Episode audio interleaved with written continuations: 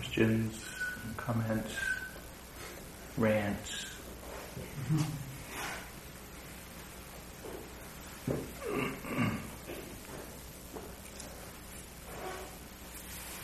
I would appreciate some guidance on um, how to remember and recognize present moment's experience in the middle of a Dharma talk. I um,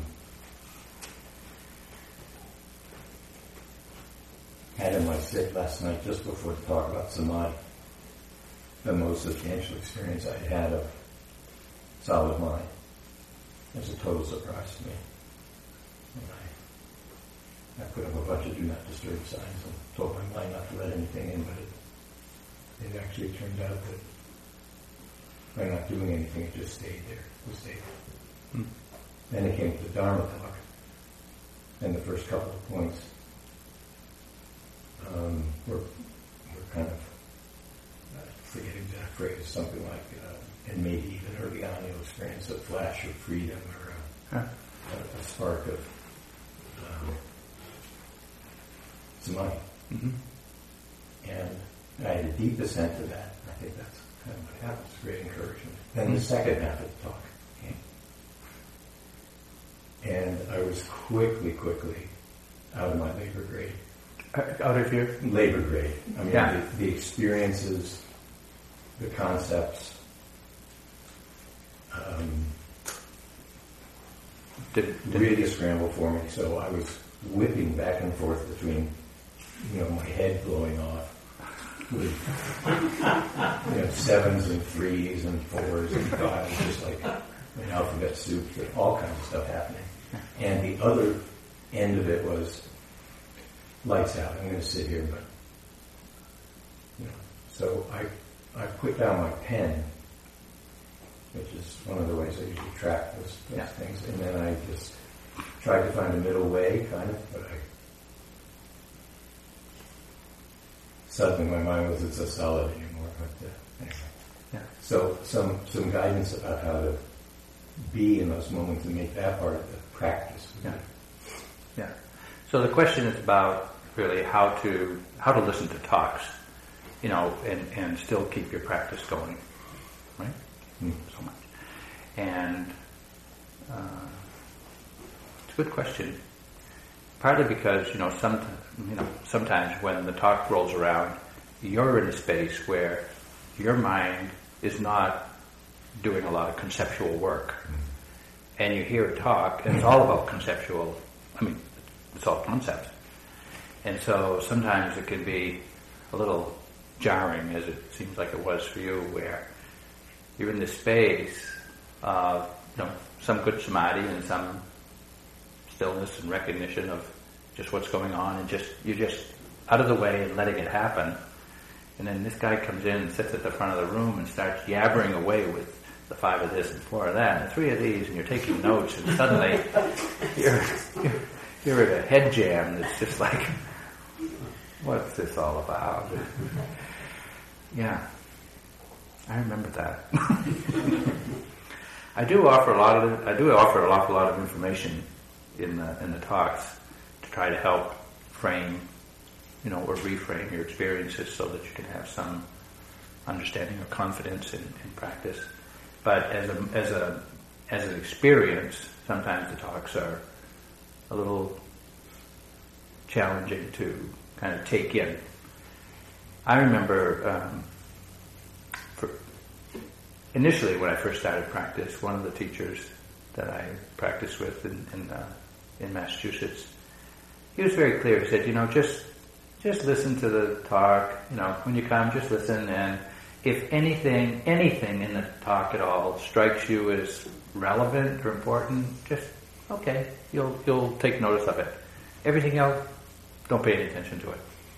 Just, don't, I mean, you don't have to try to figure it out or make sense or look for it or you know grab it or anything like that. Just and and often you know, as he said, there might be just one or two things that come out of the talk that, oh, seem to point to or speak to your experience.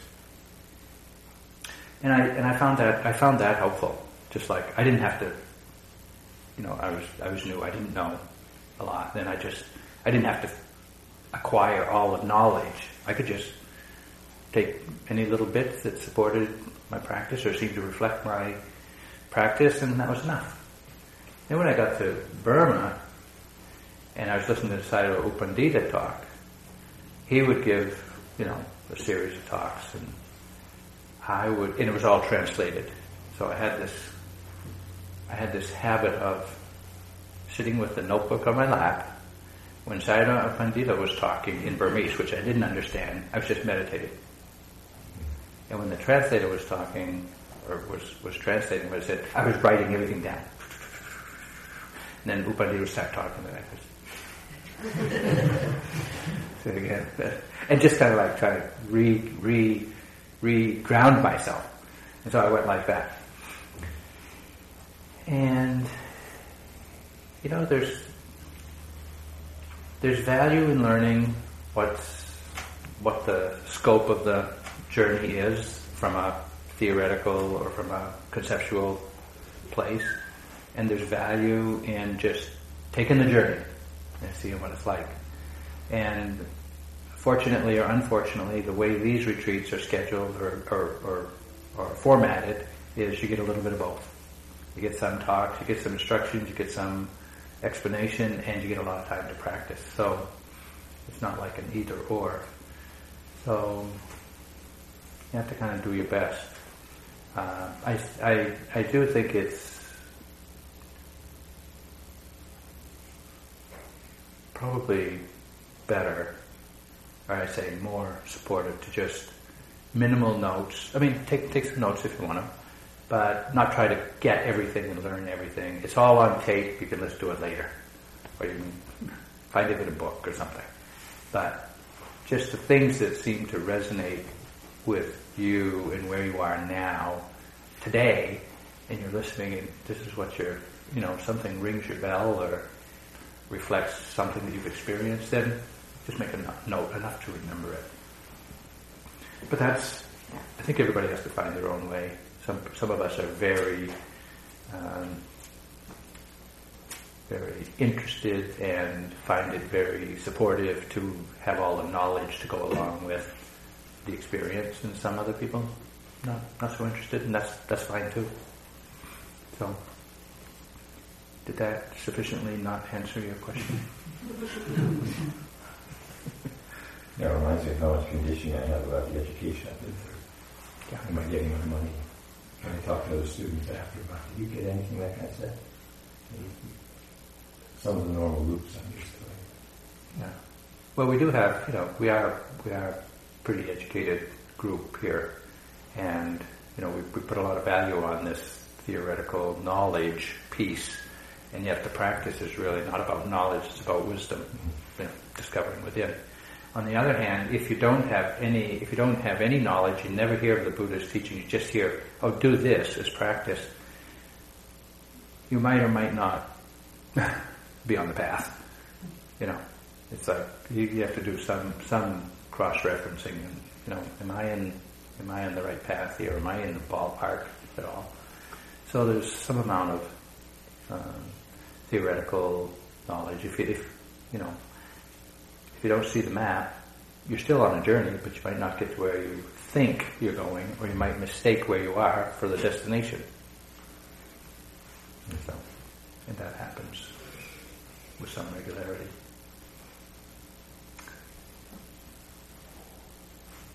Yeah. Yep.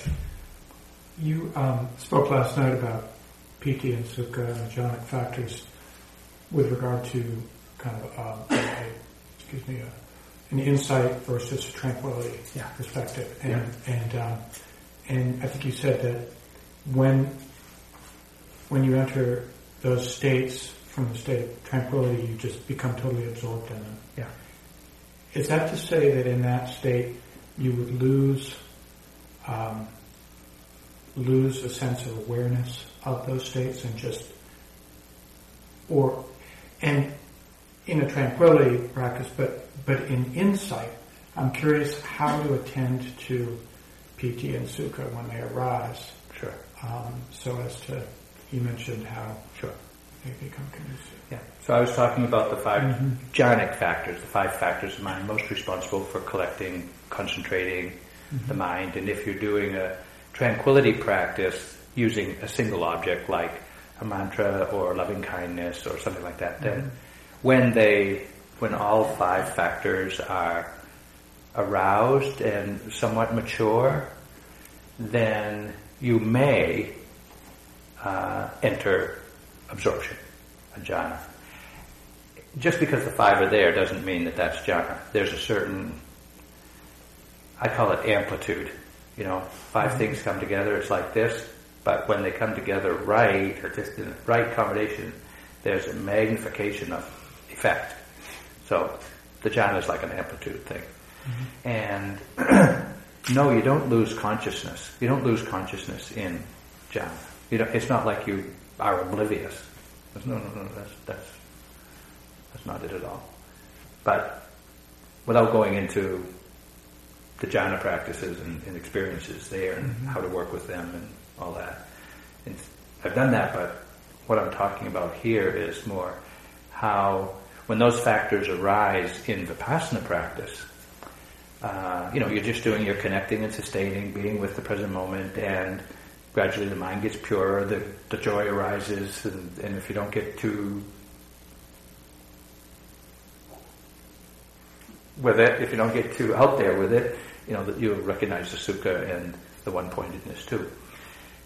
Then, when you're practicing vipassana, of course, and any of those states arise strongly, then they become the predominant object. That's that's what you're that's what you're now being aware of, or you're aware of. Oh, this is this. You know, when we have a hindrance, we investigate that. Well, what's the nature of desire? Well, it feels like this in the body. It feels like this in the mind. These are the kind of thoughts I have. And so you're investing. You're, you're spending time with desire to to kind of acquire knowledge about it. Same thing with uh, piti. When it arises, you spend time with piti, and you know, oh, this is this is joy. This is ecstasy. Oh, this, oh, this is what ecstasy is like. And it feels like this in the mind or the heart. These are the kind of thoughts you have. This is what it feels like in the body. And of course, ecstasy is pretty compelling, you know, and, and we get attached to it. We get, we indulge in it. We want to just be ecstatic rather than be aware of ecstasy. And so the challenge is how to how to sustain the continuity of connecting, saying, sustaining, and recognizing, and not just getting indulgent. So it becomes the object. They become the object of um, your awareness, and to be investigated, and to the extent that you can see them as just another experience being known, it's just it's just ecstasy. Know, being ecstasy being known. Yeah, this is really pleasant. Yeah, okay. Yeah. Which is not easy to do. Then eventually you would kind of leave them behind. You would mature. You wouldn't. You wouldn't be attached to them or entangled in them, and you would leave the joy, ecstasy, leave the bliss, and and land in strengthening equanimity, growing equanimity, which is the foundation or the platform is the the launching pad for accessing the unconditioned. So if that state is arising, like if piti is arising, and you focus on it, but then the mind gets called to an itch or something else. The mind will not get called to an itch. An itch is not more fascinating than ecstasy. no. But they can arise. Other other sensations or sounds in the room or something, and, you know, Mm. things can, yeah, of course. You know, it, and the momentary noticing of them can, you know, can momentarily notice so an itch or momentarily notice a sound or whatever. But the the the thing about those exalted states of mind is they come with a, a magnified power and they have a lot of tailwind, so to speak. So even if you just get a, a blast, you know, a momentary blast of uh, joy, piti, then you may feel the residual effects for a half hour or more. You know, so there's a lot of a lot of um, unwinding of those states of mind that takes some time, which is how you're practicing vipassana. You know, you're just watching the dissolution, the dissolution of those states of mind.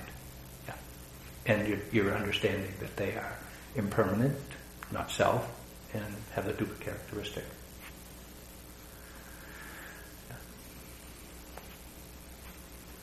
Um, I'm a little, I'm trying to figure out the best practice for having something arise, uh, like a visitor of the mind, and whether I should sort of prolong the observation of it or allow the observation, the awareness to just naturally go between objects as it's aware of them.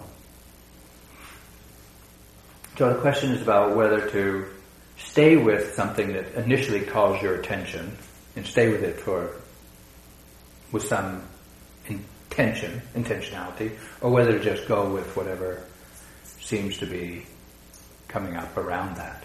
Is that the question?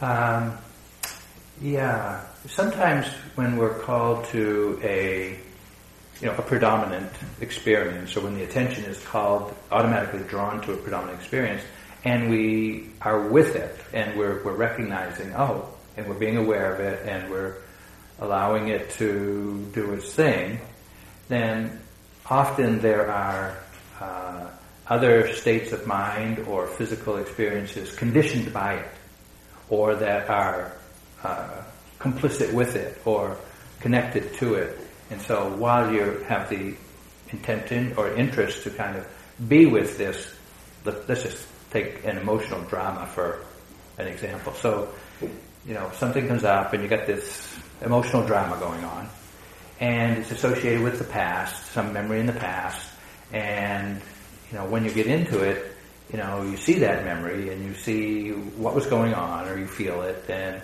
you feel this emotion and then you have thoughts about that, and then you have other similar experiences of the same emotion, but at other times in your life, they may come into view. And these are conditioning sensations in the body, and you go to those sensations, you notice them, and you may have a reaction to those sensations in the body, and so you watch the reaction of aversion, or desire, frustration with that, and and so you get a um, you get an unwinding or an unlayering uh, or an excavation of this psychophysical knot in the mind.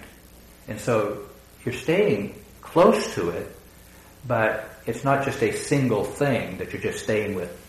You know, it's like, it's, it's a dynamic, unfolding, moving thing, and it's, everything is connected to everything, and it's, yeah, it can be, you can, you can somewhat lose track of what it is that called your attention in the first place, but you're with it. You're with the unfolding of all the pixels of phenomena that have gone into make this knot, the psychophysical knot in the in the mind. Is that? Yeah, um, I I think two examples that I noticed were uh, if an experience comes up while walking, for example, there's obviously sensation and objects are arising just from walking, sure. and uh, I don't know if it's unskillful to not be that aware of my walking as I'm present with what's unfolding. So in the walking, if you know you're paying attention to the walking and, and whatever, and sometimes what comes up is maybe more compelling than the sensations of walking. You know, it's like a drama.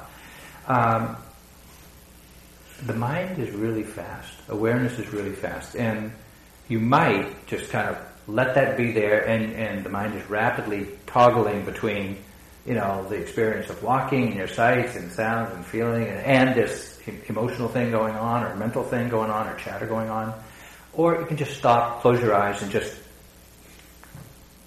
spend more exclusive time with what has come up in the mind.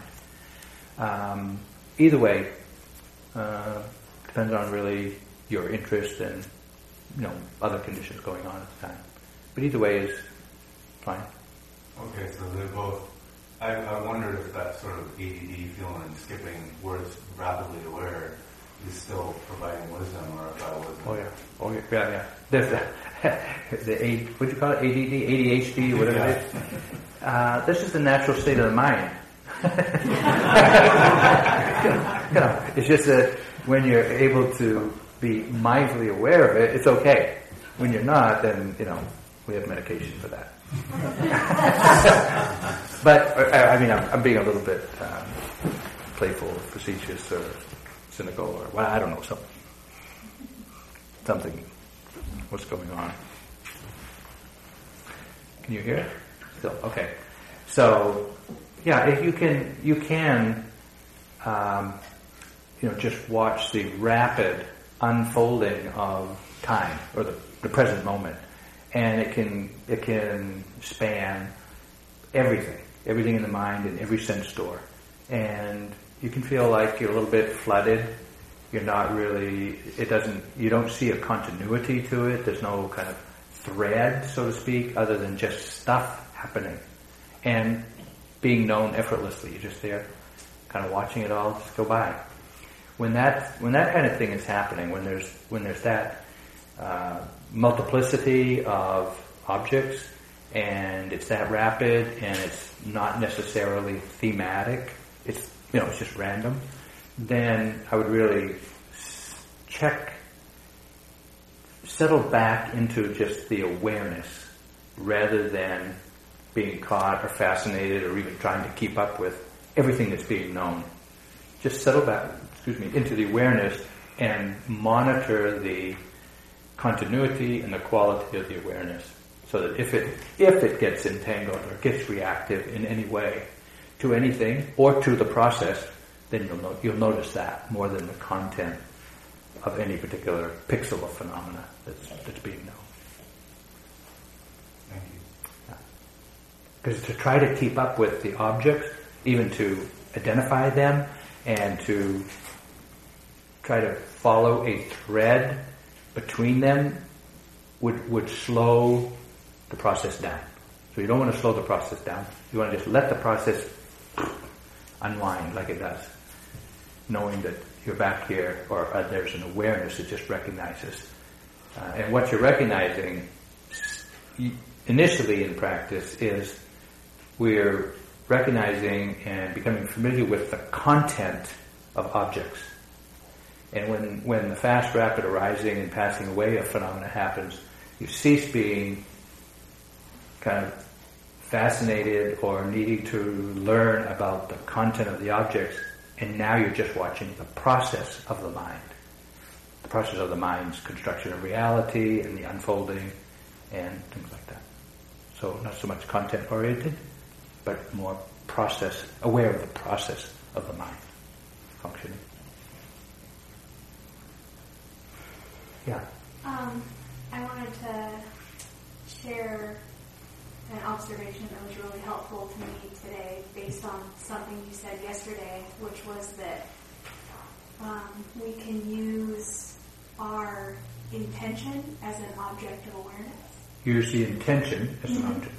Um, and it's sort of related to that um, in that my intention is to be aware every moment. Yes. You know, yeah. a lot of us. yeah. So kind of having permission to, to see that in awareness, um, it comes up a lot because it's my intention a lot. And also it's sort of um, has a little bit of the same quality as a thought. Yes. So being able to see, having kind of permission to look at that intention with awareness sort of gave my brain the permission it needed to have thoughts come up in awareness and have them not be so disruptive to my continuity of awareness. Yeah. So I Good. was able to be more continuous, yeah. you know, having yeah. yeah, that's great. You know, I, I think when you have a strong intention like that, you know, I really want to, you know, or an aspiration, I really want to be continuous. I want to check. I want to see, you know, it's kind of like, it's not like you have to think in each moment. Notice this, notice this, notice this, but it's just like it's it's the soup in which, you know, the mind is cooking, so to speak. And then it can be, you can actually you don't have to keep the intention going or keep uh, keep it going as a thought. the, the process is set in motion and it'll keep happening. If, and you can actually kind of uh, take your intention and step out of the, the intending to do it and it'll still happen. It'll just keep going. So uh, it's more like once the once the bicycle is you know once you get the flywheel going and you're you're going down the hill, you're moving along fine. You don't have to keep keep trying. So I didn't hear you say that you were doing that, but just to be just just so you know, you don't have to keep applying the gas when the momentum is already going. Mm-hmm. But you may notice frequently the clarity of the intention to recognize this moment. Mm-hmm. You know, like that. Yeah, strong, strong aspiration. Good. The clarity of your aspiration can be one of the means for accomplishing your task. Awakening. Yeah. cetana, strong cetana.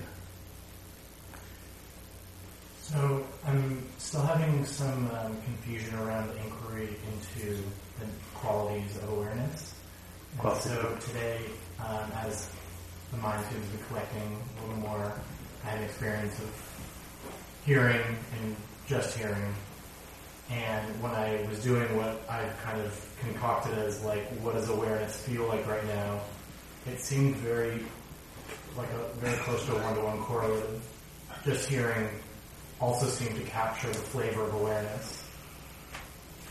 But when I do get a little more um, cloudy or, or there's there's more um, uh, disturbance or, some, some noise, uh, I notice that it's typically due to a certain mind state or something in the body or, something else that I can point to as an object.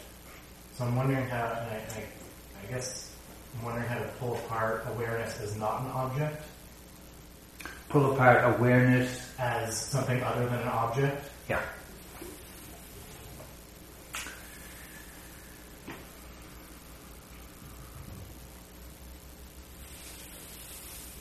Uh, a couple things come to mind. I'm, I'm not quite sure I understand everything you said, but let me just say that as we turn to recognize awareness, uh, we're going to have, we may have many different perceptions of what awareness is or understanding. We may think, oh, in this case, oh, awareness is like this.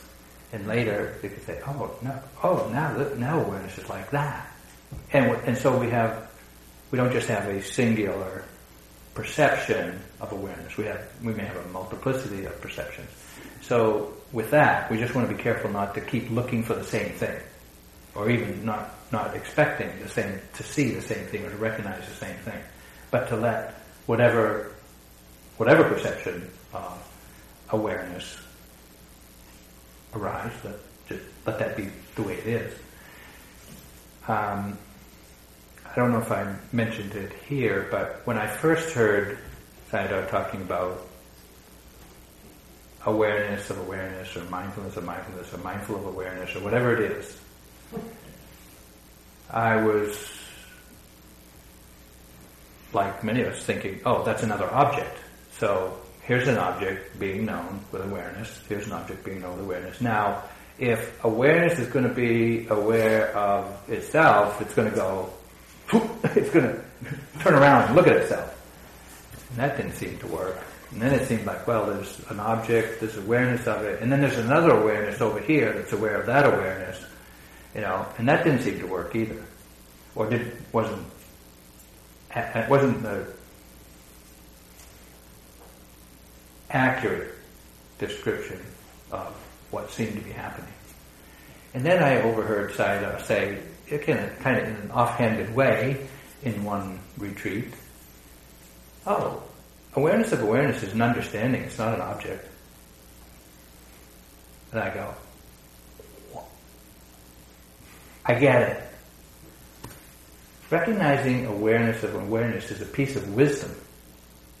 And so awareness as an object, it's not awareness as an object. It's awareness as an understanding. So to say awareness of awareness, we're not, we can't be aware of awareness like any other object. Sensations or thoughts or feelings.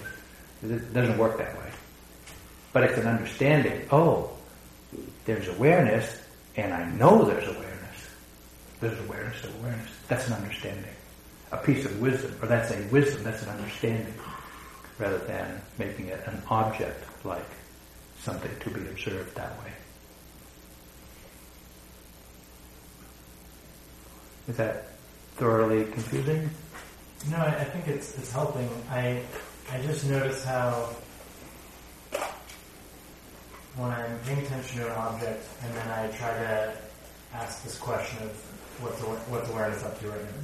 What, what's it where? What's awareness up to right now? Like Yeah, what's, sure. what's it doing? Mhm. Um, I lose the object, or the object, or I, I, I'm, no, I'm no longer an object. And I Okay. think I keep going. I, what I'm really asking myself, or at least where I'm going to, is the mind state. Like, what is it? You know, what's Sure. what's the flavor of my attitude and all that Sure. stuff. Yeah.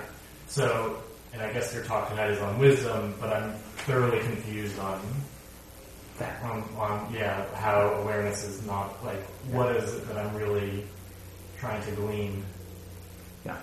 So when you when you know we know there's an object, we know there's awareness, and when we're object oriented, that's the predominant perception. And when we turn to recognize the awareness, then that's the, the predominant perception. There still is the object, but it is less clear what the object is. We may know it, and, and we're not we're not missing it. We're not skipping over it. It's there. It has to be there, but we're letting it be just lightly there, rather than in the in the range of our focus, so to speak. Okay, so then we're, we're perceiving the awareness more than attending to the quality of the object. The object is a concept, or even the object is an experience. Okay, but then to recognize this in itself, initially for me it was when I asked, "What is my attitude of mind?" You know, and I would, you know, I'm, I'm just noticing what's arising, and then I go, "What's my attitude of mind?" And and while that question would reveal my attitude of mind, it additionally and maybe more significantly revealed the nature of mind, which is to know awareness. So by me, when, for me, when I asked, "What's my attitude of mind?" that pointed to the, the recognition of awareness, an understanding, not an object. But attitude of mind can be more like an object. yeah. Can I just check if I understood what you just said? kind of just, just an example, uh, if I can see through that metaphor Yeah. of like seeing the object and, and then being a, and then awareness of the awareness. Yeah. Um, could it be like object? Yeah, that's clear. And the awareness of awareness could be as, for example, lenses. As, is what? as like glasses Oh, or glasses. even lenses we put into the eye. Uh-huh. So I can't really like look on the lens like an object because it's not far enough from my eye so I could look on it. hmm But I realize like, oh, I, I see clearly, so probably I have lenses in my in my eye. hmm Could that be like uh, close or? If that works for you, that awareness is like the lens through which you're seeing, um, okay, that may be an accurate, you know, for now, but don't don't don't try to make it appear that way every time? Because I think that awareness is subtle. You know, objects are pretty tangible, pretty noticeable in time and space, and they have a location and they have a quality. Awareness is much subtler than thoughts, feelings, moods, emotions, and intentions. Awareness is much subtler than that. And so, to give it any uh, conceptual image is more than it is. You know, it, it's, it's it's like that. You know, the, the mind, the mind, awareness, has no size, shape, color, texture, flavor, nothing. It just is. It just is. Do you know you have a mind? Yeah. How? Well, you can't see it. in the sense of its size, its shape, its color. You can't taste it, you can't smell it, you can't you can't find out where it is. But you know there's a mind because it thinks, it feels, it knows. So there's thinking, there's feeling, and there's knowing. So there's a mind. Right?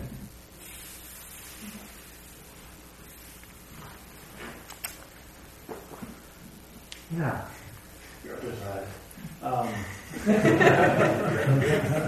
I had an experience this morning, and uh, I've had it before, but I just wanted to ask you about it. It's just um, I was sitting and had a uh, uh, like some moments of like real tiredness. I was kind of nodding off, um, but then alternately, like and very quickly in succession, like a feeling of just like uh, like just energy and angst. Like I just can't sit here anymore. Like um, like I was going to explode, you know. And uh, and it would kind of like somehow paradoxically, I could feel both of those things very quickly after each other. Um, but I sort of resolved to just you know continue sitting, and it passed. And I felt kind of I went into a, um, just a much more calm and, and, more collected state of mind after that. Um, is that do you know what was going on there? Is that common or? Um, well, um, I only know what you said was going on. So that's what was going on. uh, if you're asking me what does it mean, or, or is that okay, uh, I don't know what it means. Yes, it's okay. Uh, anything else? Uh, I just wasn't sure if there was some, uh, uh, if that's a something like a precursor to being collected. Like I almost felt like it was like the the death throes of my analytical mind, like calming down. I had I had a sense that there was some extreme restlessness. Uh, you know, the tiredness, the tiredness that you were feeling, uh, is, it's not real tired. It's not exhaustion tiredness. It's resistance in the mind to what's coming up. Okay? And so when, when something's coming up that is, you know, either new or painful or scary or whatever, we get sleepy. We, you know, we just, you know, mind just, oh, can't, can't deal with it. But if you've got this resolve, like I hear you saying, there was this resolve to just be with it, be with it, be with it, you know, then, you know, the, the, the transition from resisting what's coming up to being aware and letting it come up, that's what, that seems to be what you're going through. So that, you know, the energy of sleep, you know, the sleepiness has a lot of energy. And if you're not if you don't identify with it, but you become aware of it, all that energy is now available to be with whatever you're avoiding or whatever is emerging in, in the mind. So my understanding is more like, yeah, there was a transition from one way of seeing, being with your present moment to another way. and, and rather than resisting it with the sleepiness and, you know, the, the, the the the restlessness of you know kind of like anxiety and, and restlessness that somehow you the uh, the awareness was not caught in the judgment of the sleepiness and the anxiety, but just seeing what's happening energetically, and then it moved out to uh, just not necessarily calm, but high energy smoothness. Yeah, it happens. Yeah. A uh, couple of things that I just said that I want to emphasize. One is uh, a feeling of sleepiness as really a resistance to recognizing what's coming up. It's not. It's not ego resistance. It's just, you know, it's it's, it's new. It's just not, it's different. It's like, you know, and, and the mind just gets um, befuddled, you know, dull. It gets, it gets subjectively feels like sleepiness. It's not really sleepiness. That's why you want to persevere with not aggressively, but just keep persevering with being with. That's the that's the that's the um, you know in, uh, that's what you're, you're that's the tip of the iceberg. There's more to it than that. It appears as sleepiness, but it's not really sleepiness. And then the other thing is restlessness. Restlessness feels just like you want to jump out of your skin. I mean, like you can't stand. I mean, it's not painful. It's not, it's not shrieking painful. It's just like you can't stand. You just feel it. Yeah. That's also another kind of uh, resistance or barrier to getting through energetically. Okay. Yeah. Good. I mean, you know, just hang in there with, you know, oftentimes we can't explain or we can't figure out or don't, don't have a clear, even trajectory of what's going on. We're just in there with being aware of stuff and it's just like, you know, and then later you kind of, of, wow. You know, at the time you can't, don't, don't stop to try to think about what's happening. Just keep noticing what's happening, but without trying to put a, a conceptual framework, put it in, inside a conceptual framework. Yeah. Um, in our small group yesterday, you were talking about the three kinds of pancha. Papancha, yeah. You mentioned um, conceit and Craving and wrong view. craving and wrong view. And um, the first two seem pretty self-evident. Yeah. Wrong view seems like such a general uh, term. So, my f- first question is, I'm wondering if you could explain what wrong view refers to um, in the context of papancha. 'Cause It seems like the first two are wrong view. Um, and then um, an experience that I have frequently, I, I write music, and if I, you know, get get the little hook, I become aware of that I'm doing this exercise of starting to um, conceptualize music in my head, and um, if I if I allow that to happen, or if it just if it happens, it it feels very much like a papancha. It's like I'm off on this proliferation that, that builds on itself, and, Yeah, and I'm wondering what kind of papancha that would be referred to as, understood as. Music papancha. I don't know. but uh, uh, just to kind of, uh, just to offer a brief note for everybody else, I was talking about the three ways that we identify a sense of self. Conceit, craving, and wrong view. Meaning, we get very identified with what we want, what we have, what we, what we, you know, craving, what we desire, what we own, what we feel is ours, and that that gives a, a, a kind of a solid reflection of who we think we are, and that, of course, is a kind of a uh, it's a habit. You know, papancha is the habits of mind of craving. You know, we crave all kinds of things, pleasant stuff, and we and craving also includes wanting to get rid of unpleasant stuff. The second one is uh, conceit. Conceit is really the activity of comparing mind. You know, when you compare yourself with someone else, when you compare yourself with how now with how you used to be or how you want to be, when you compare yourself to an ideal, for example, then it sets up. There's a there's a kind of a, a bifurcation of the mind that sets up. Well, in that comparison, in that comparing, there is an, there is a creation of a sense of self, either better than, equal to, less than, not so good as, whatever, and it's a it's a solidification in the mind based on the comparing mind. Okay, so that's another sense of that's another sense of who I am, and then the wrong view is just attributing an internal coherent entity to which, to whom all this stuff is happening. Oh, this is me. It's not, it's not mine like craving. It's not, you know, it's, it's me that this is happening to. It's not from comparing mine, it's not from attachment, or not from craving. It's from this mistaken identification as there being someone in here that is, that this is happening to. So that's that's the piece. It's wrong view of personality. It's not wrong. There's many wrong views, of course. Wrong view of karma, wrong view of dukkha, wrong view of the Four Noble Truths. Wrong. There's lots of wrong views, but in this case, wrong view of sense of self. Okay. Got it. Okay, thank you. Yeah.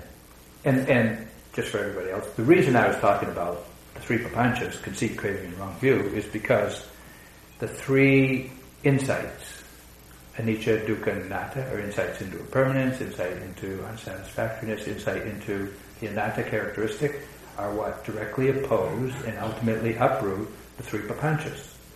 Insight into impermanence uproots or opposes, arrests the comparing mind. Because you see that whatever comparison you have now about in relation to this person, you are this, you are in relation to this person or in relation to something, it changes next moment. And as soon as you see impermanence, you can't, you can't get caught in comparing mind. The craving, the wanting and seeing the pleasant and desiring the pleasant, being identified with the pleasant, only works as long as you don't see dukkha. And as soon as you start seeing the truth of dukkha, or you start seeing the characteristic of dukkha, craving doesn't work anymore. And the same with uh, anatta. Once you start seeing the ephemeral, evanescent uh, conditionality of stuff, of, of experience, you can't get identified. You can't stay identified with some seemingly solid entity. It's just this evanescent, effervescent, kind of transient mirage, really, that we're calling. So, so that's why Vipassana practice is really the seeing of these three insights, really coming to understand the characteristic of these characteristics of all phenomena. That's my wisdom talk for tonight. Okay.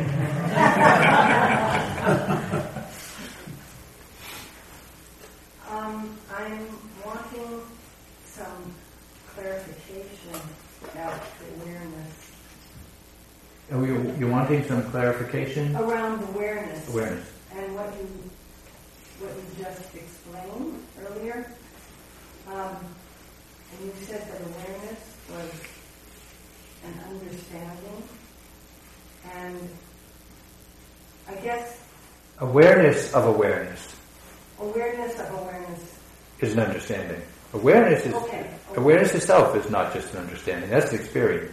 But awareness of awareness, understanding. Okay. I, I, I guess, um, I'm, because understanding feels sort of uh, conceptual to me.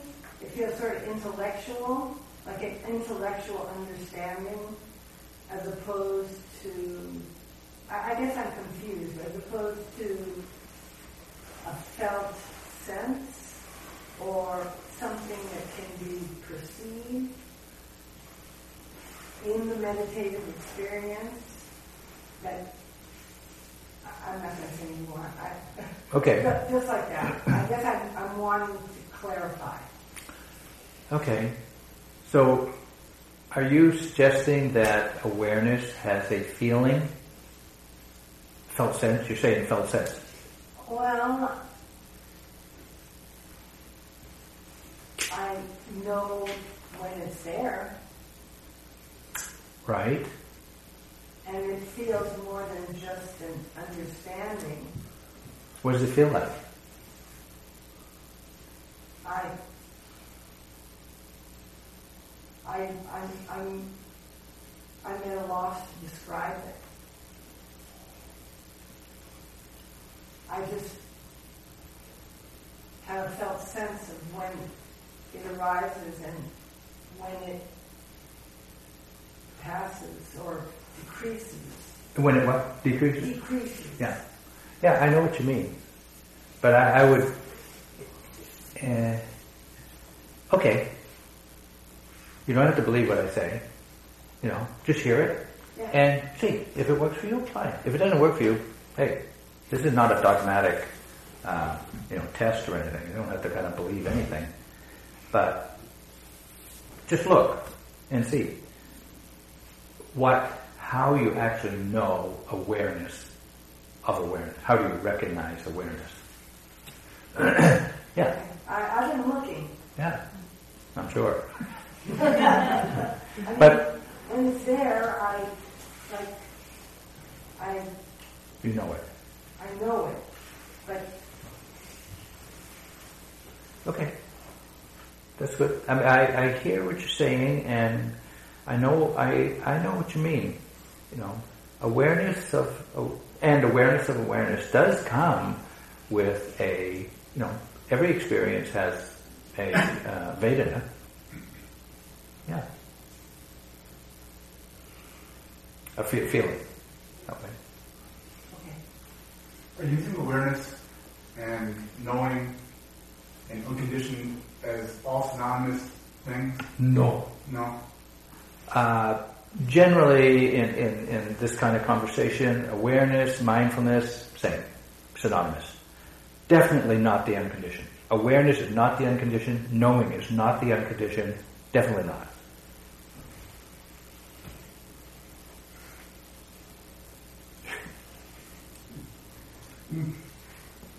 There's um, uh, and the knowing, the knowing uh, to, to to pick up on that one. Knowing is like the activity of consciousness, which we may or may not be aware of. You know, there's knowing and there's perception. Like, what's going on when the mind, you know, wanders off in a train of thought, and you're not a, not aware of it at the time. Well, the mind is off on a train of thought. You don't know it at the time. You you don't know what you're thinking. You don't know what you're thinking about. You don't know how long you've been thinking. You don't know when you get on the train. You don't know when you get off. You don't know whether you like what you're thinking about. You don't know your posture, your age, your name, your location on Earth. You don't know a friggin' thing. And yet, when that train of thought comes to an end, you can recognize all of that. You can recognize everything you were just thinking about, but you weren't aware of it at the time. So knowing was going on, but the awareness wasn't. Okay? Right? So there was a perception. The, the mind was still perceiving what was going on, but there was no awareness of it. So we're not so concerned with the knowing. That's happening all the time. What we're concerned with and cultivating is this recognition of awareness that know, that recognizes what's going, what's being known, and the activity of knowing. That ne- neither one, none of that is the unconditioned. There's a lot of people. Well, let me just step back and say the way I use the word unconditioned is to refer to nibbana. And the way other traditions use unconditioned is different. And sometimes they seem to be saying that knowing, the knowing that's going on is unconditioned. I guess what I was asking, because we were saying it has no, kind of what you was asking before, it has no qualities. And it, it is not essentially, it's, it's always, it's always present. And What is always present? Knowing or awareness?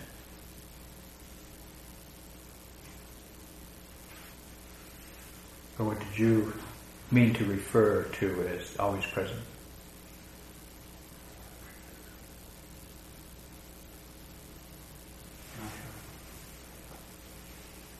Yeah. Nothing is always present. But the interesting thing about awareness is if you if you have the question in mind, is awareness present? You'll, it'll always be there. But awareness is not always present. Yeah? If you're looking for it, it'll always be there. But it's not always there.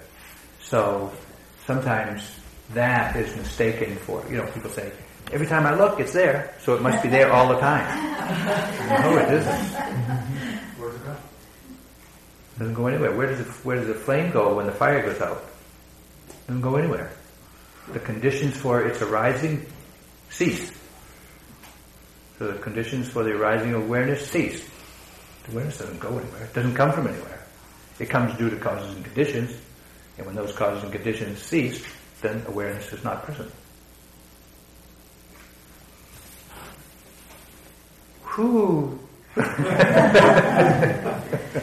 Gonna take it. This is a lot of this is a lot of theory from the Theravada view of things. Don't don't get too bogged down in it. But if it's helpful, good. If it's not, You're talking about like resolve or intentions to push through the hindrances to get to more, to have more awareness, right? Yeah. So um, it sounds like it's a lot of questions. like like questioning this like that's what brings up awareness or is it more like a prayer or like how what how do you set an intention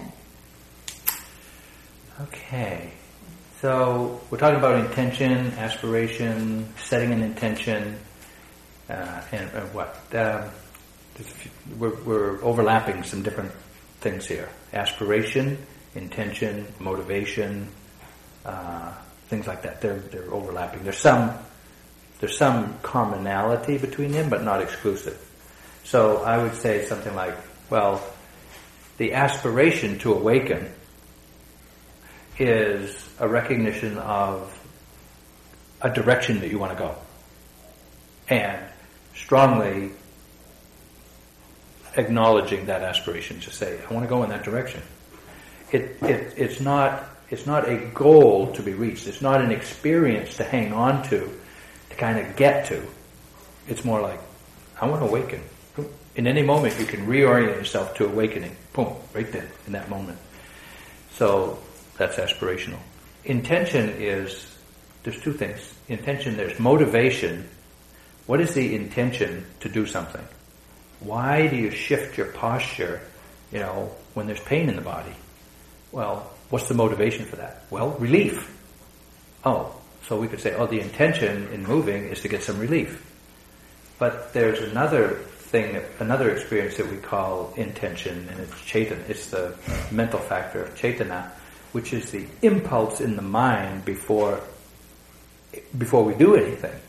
You know, before you before you reach to scratch an itch, there's an impulse in the mind that says, you know, go scratch that itch. But if you're paying atten- attention to intentions, then you can see that impulse in the mind arise, and you don't follow it. Because awareness has recognized it and didn't let it condition the actual movement. So you might, you know, you're sitting there and you, you go like that and you, your, your hand was about to reach to scratch an itch, but you saw the impulse in the mind. It might move the body just that much, just, but you don't follow through because you see it, you recognize it. So being able to recognize our intentions before movements, before shifting postures, before turning, before reaching, and eventually before thinking, ooh, then you're really, you're really very continuously aware of the body. Uh, you know, the body, the body's movement. Yeah. The body doesn't move without intention, other than you know the, the, the, the digestive processes and the processes of, of life that, that happen. That's one thing. But other than that, you know, the, the, the kind of the rhythmic stuff you can get into sometime and the swaying and stuff like that, that's all intentional. Even though you may not recognize the intention to do that. Subtle. Was that, was that helpful? Mm-hmm. So, the, the prayer, you said something about a prayer. I'm, I'm not sure what that was in reference to.